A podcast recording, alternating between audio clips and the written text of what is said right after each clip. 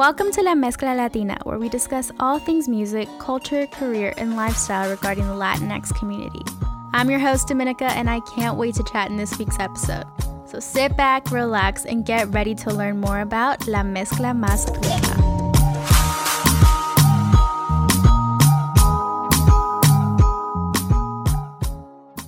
Everyone, welcome back to another episode con la mezcla latina. I'm so excited for today's episode.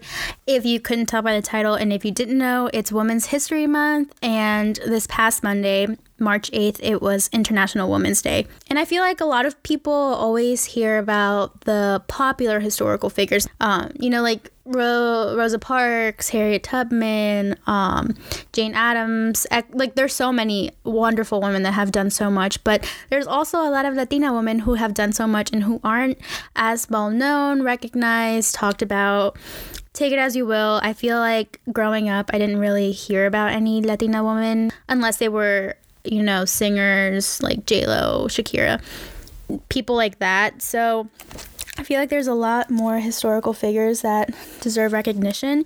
And what a perfect time and what a perfect month to talk about them because I had a lot of fun doing research about them. It's just so so empowering to hear their stories and how much they've accomplished. It's an empowering month and it's great to hear about the history. And I'm sure there's so many more who aren't even mentioned and who have done great things, but I'm going to touch on 10 Latina women. Um, some of them you may have heard of. I tried not to do the popular people because I feel like people already know about them, but I chose 10. And then at the very end, I'm going to talk about five Ecuadorian women because I am from Ecuador. And growing up, I honestly even now, I really don't know much of the history um, besides like a few things that my dad has told me and that I read about. But these five women that I just read about, Ecuadorian women, I had no idea they existed, what they did, what they fought for. So I, you know, as I try to educate others, I'm also educating myself. So I wanted to talk about them as well. So let's get right into it. Number one, we have Helen Ochoa. I hope I'm pronouncing that right. Honestly, for the rest of them, I might be pronouncing them wrong. Please excuse me. Um, but if you don't follow us on Instagram, Mezcla Latina Pod, I'm highlighting a woman each week the first two I have already posted them on Instagram so you can see these little facts about them as well but they I wanted to talk about them on here as well because I feel like there isn't much dialogue happening on what they um, what they've accomplished. So we have Elena Ochoa as number one. She became the first Hispanic woman in the world to go into space on April 8th, 1993. Another thing about her was that she was abroad on the Discovery shuttle for a total of nine days and has logged a thousand hours in space. So you know she spent a lot of time up there, and then she also became the first Hispanic director and second female director of the Johnson Space Center in Houston. Um, so she's doing amazing things. Number two, who I also posted on Instagram, is Rigoberta Menchú Tum. She dedicated her life to publicizing the rights of Guatemala's indigenous peoples during and after the Guatemalan Civil War, and she continues to promote indigenous rights in the country. She also received the 1992 Nobel Peace Prize and the Prince of Asturias Award in 1998. And then I kind of wanted to see what led her to become this activist. So um, I looked at the Nobel Peace Prize website, and they said that she soon became involved in social reform activities through the Catholic Church as very young age. She became a prominent woman in the women's rights movement, and she was only a teenager at this time. And it says that such reform work aroused considerable oppositions in influential circles, especially after a guerrilla organization established itself in the area. So, kind of her presence in these kind of shook them, I guess. And then it says that the Menchú family was later then accused of taking part in the guerrilla activities, and her father, Vicente, was imprisoned and tortured for allegedly having participated in the execution of a local plantation owner that's insane but they say after his release he joined them and then he founded committee the committee of the peasant union CUC and she also is part of that as well but later on um, she fled to Mexico in the early 1980s. And the story is crazy, but just seeing how much she kind of had to overcome, but still continues to fight after all these years. Um, she's also a UN ambassador for the world's indigenous people. So she is doing awesome things. And I feel like we don't really hear much about the fight of the indigenous peoples in different countries, like outside of the US, even within the US. That's still a very, you know, iffy subject in terms of coverage and historical events that have occurred. But moving on to number three, we have Rita Moreno. She's probably one of the main people on here that everyone knows who she is, but I still think she is such a freaking awesome person. Like, she's such a trailblazer because she's been in the entertainment industry for over 70 years and she there i'm going to touch on this but she's just an icon and i think that her presence is very well received by many, many people in the field. So, if you didn't know, I try to include some fun stuff that probably not everyone knew. Um, her birth name is Rosa Dolores Alverio, and her nickname was Rosita. Again, like I mentioned, she's been in the entertainment industry for over 70 years, and she's the only Hispanic, and might as well add the first Latina. Um, and one of the few performers to have won an EGOT, which is an Emmy, Grammy, Oscar, and Tony Award. So she is doing that. I think that's one of the main things that I remember um, learning in in college. I learned this in college. Maybe that makes me a little ignorant, or I'm not sure. I just honestly, my schools never taught anything about Latinos growing up, and I learned this in college when I was um, in one of my U.S. Latino Latina Studies classes. But then she was also the second Puerto Rican to win an Academy Award. And she was honored the Presidential Medal of Freedom, which is really cool. And I kind of wanted to know more of like how she got into the field um, and how she began acting. So, it, uh, an article I found said that she spent much of her childhood on a Puerto Rican farm until she was five years old, and then her mother saved enough money for them to move to New York but um, her little brother Francisco had to be left behind. But then she was hired at age 11 to record Spanish language versions of American films, and then shortly after that, she made her Broadway debut at age 13 as Angelina in Skydrift, and then her first film was called So Young, So Bad, and it was released in the 50s. Um, and then after that, she signed a seven year contract with Louis B. Mayer's MGM Studios, where she adopted the stage name Rita Moreno Moreno. So that's where that came from. But she is so awesome. Let's move on to number four. We have three sisters, Patricia Minerva and Maria Teresa Mirabal. So they are three Dominican sisters who fought against the dictatorship of Rafael Trujillo. Um, they were one of Trujillo's major concerns, and he had them killed in November 25, 1960. Um, their fight for a democracy earned them the recognition from the UN, who in 1999 des- uh, designated November 25th as the elimination of violence against women in their honor.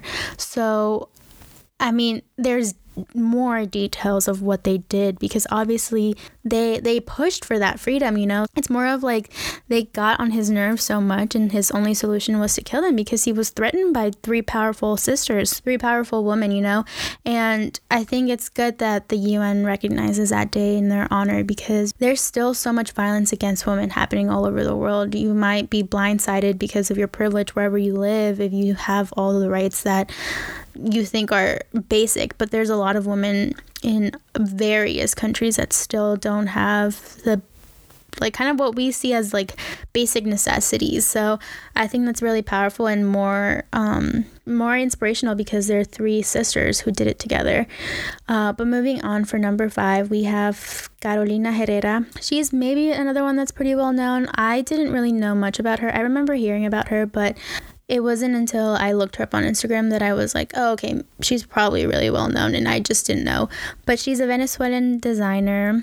Um, she has dressed numerous of celebrities and first ladies from Jacqueline to Michelle Obama. Um, but she was also awarded the Lifetime Achievement from the Council of Fashion Designers of America in 2008 and a Women's Wear Designer um, of the year in 2004. She has won so many things. Like um, she was a recipient of the International Center in New York's Award of Excellence, as well as Spain's Gold Medal for Merit in the Fine Arts. Um, she was also awarded the Gold Medal of Queen Sofia Spanish Institute in 1997.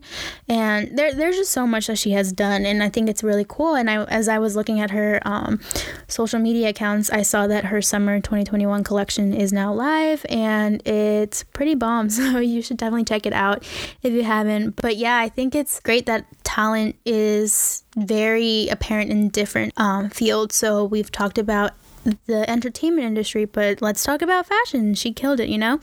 Um, but number six, continuing on with this kind of theme, is Alicia Alonso. So she's Cuba's prima ballerina absoluta. Absoluta. I'm not sure how to pronounce that, um, but she was also a choreographer and she runs a Ballet Nacional de Cuba, which came about in 1955. And she is most famous for her portrayals of Giselle in the ballet version of Carmen. But um, if you didn't know, from the age of 19, uh, she also was afflicted with an eye condition and became partially blind. So um, there's some images where you're kind of like, what what is happening? Because they the way that it, the pictures are photographed. So this kind of makes sense and it explains that.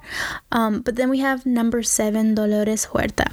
I'm really excited to talk about her because we talked a lot about her in my undergrad studies for my minor, which I mentioned earlier. And I think that what's kind of mind blowing to me is that she's 90 years old.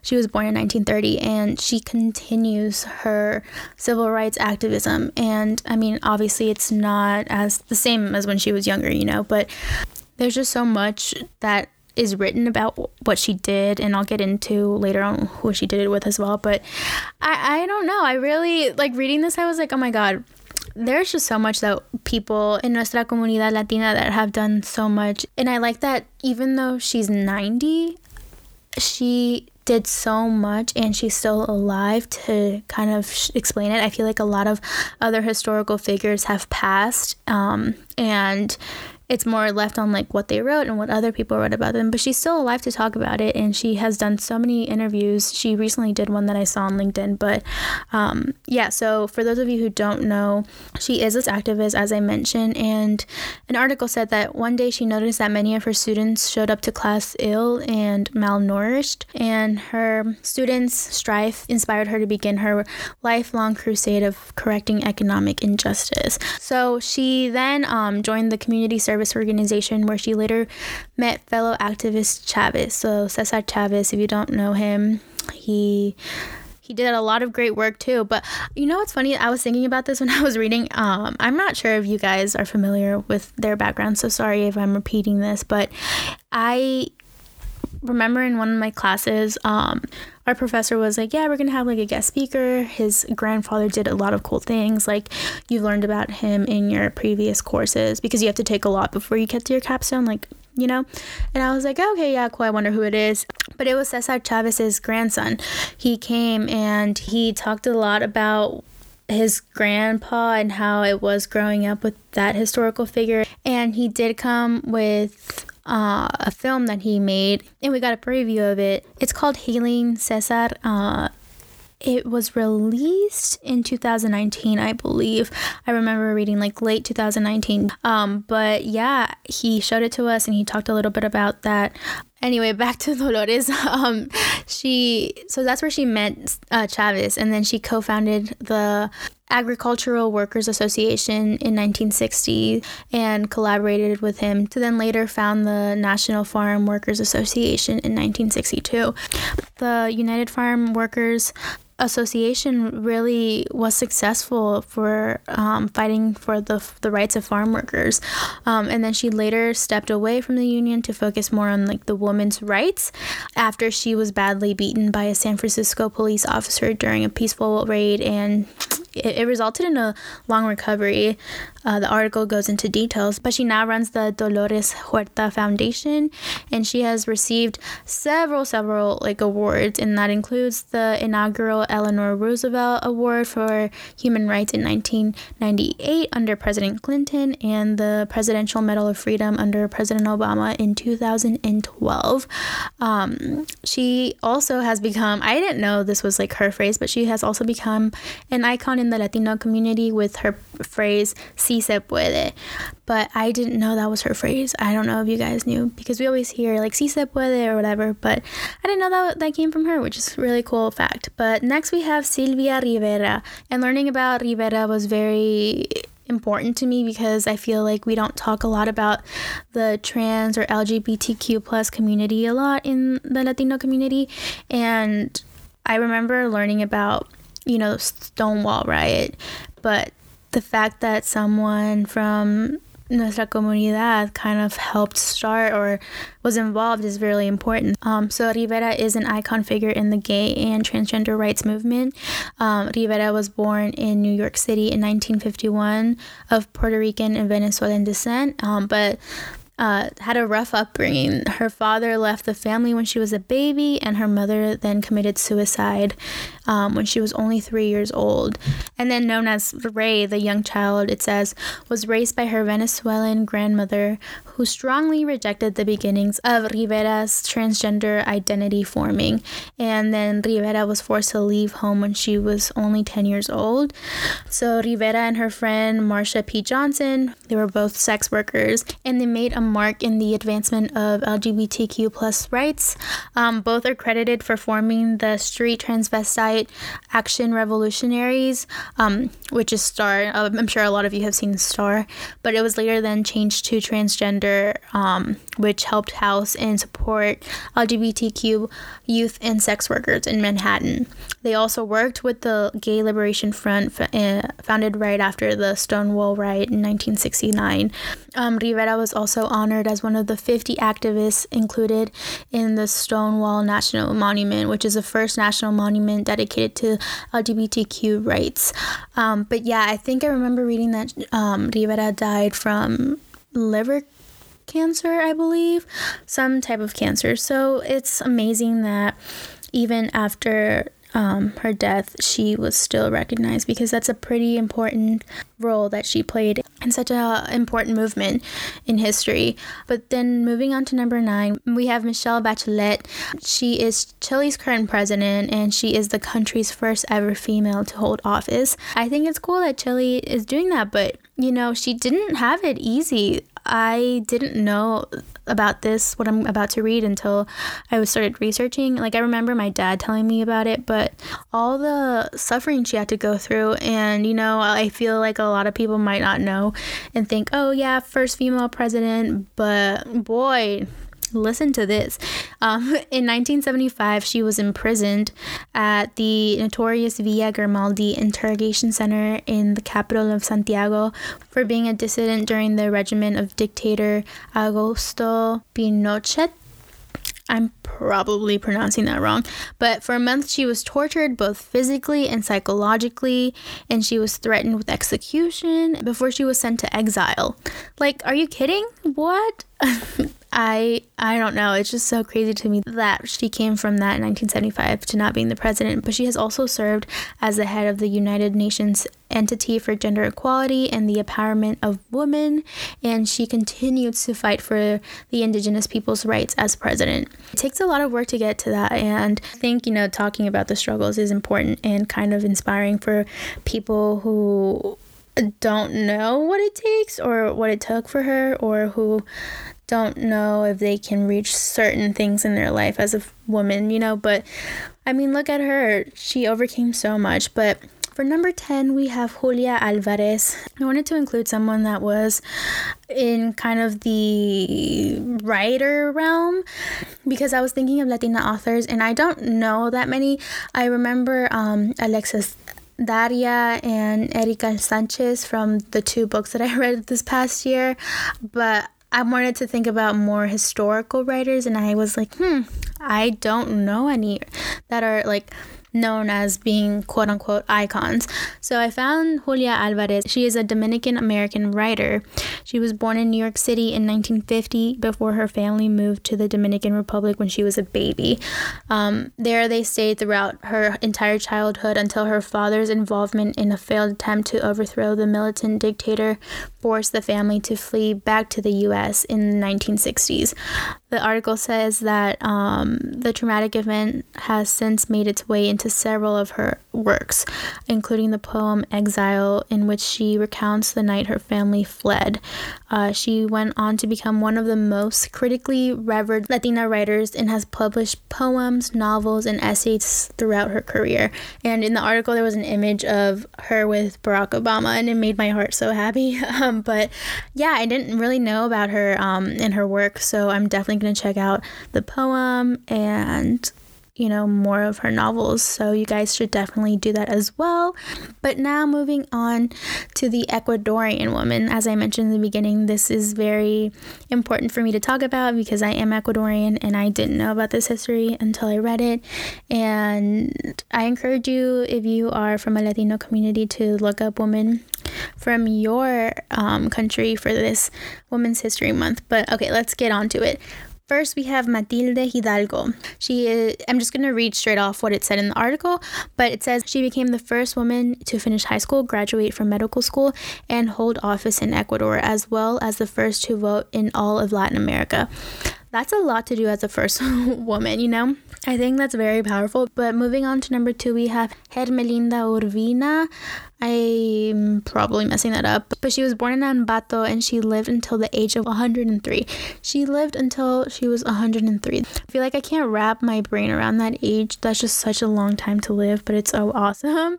Um, she is recognized as the first female pilot from South America, but it says she and her husband, Rosendo Virones, lived in New York for many years, which um, is where her career in aviation began. And as an original member of the 99 um, an international organization made of licensed women pilots. She hobnobbed with Amelia Earhart and Charles Lindbergh. I think that's awesome that she is the first Lat female pilot from South America and that she was able to be surrounded by these people and be part of such an important organization. But then we have number three, Maria Chiquinquira. She was born to a slave in Baba and she became part of an important historical figure who fought for her freedom in court. According to Olivia Duque Castillo's Aportes de Pueblo Afrodescendiente de la Historia Oculta de América Latina, in 1794, uh, Maria argued that she was free since her mother had no longer had an owner and he had abandoned uh, her mother because she suffered from leprosy. But then it says that Chiquinquira died before the court reached a decision, but she did make history um, with her brave actions. But I think it's important to acknowledge that she tried to fight that, especially all the way to court. Um, but then at number four, we have Luz Argentina Chiriboga. Um, she is credited with being one of the first writers to explore what it means to be both Latin American and Black. So in 2012, she won the Medalla Bicentenario for her writing. And in 1998, in an interview with Afro Hispanic Review, she admitted that the books dealing with blackness were a, a rarity in Ecuador. And um, I don't want to say like retweet, but kind of just because I feel like it's not talked about a lot, but there is such a like there's there's just racism in the entire world. So her admitting that um, the books dealing with blackness was a rarity, I think is pretty accurate. Like it makes sense. But moving on to number five, we have Zoila Ugarte de Landivar. She served as the National Library's director, and she also became known as the editor of Ecuador's first woman magazine, La Mujer, in 1905. In Women's Movement State, Restructuring and Global Development in Ecuador, the author Amy Lind wrote, La Mujer played an important role in creating a public dialogue about the condition of women and their educational and legal rights. In 1992, Zoila founded the Sociedad Feminista Luz del Pichincha.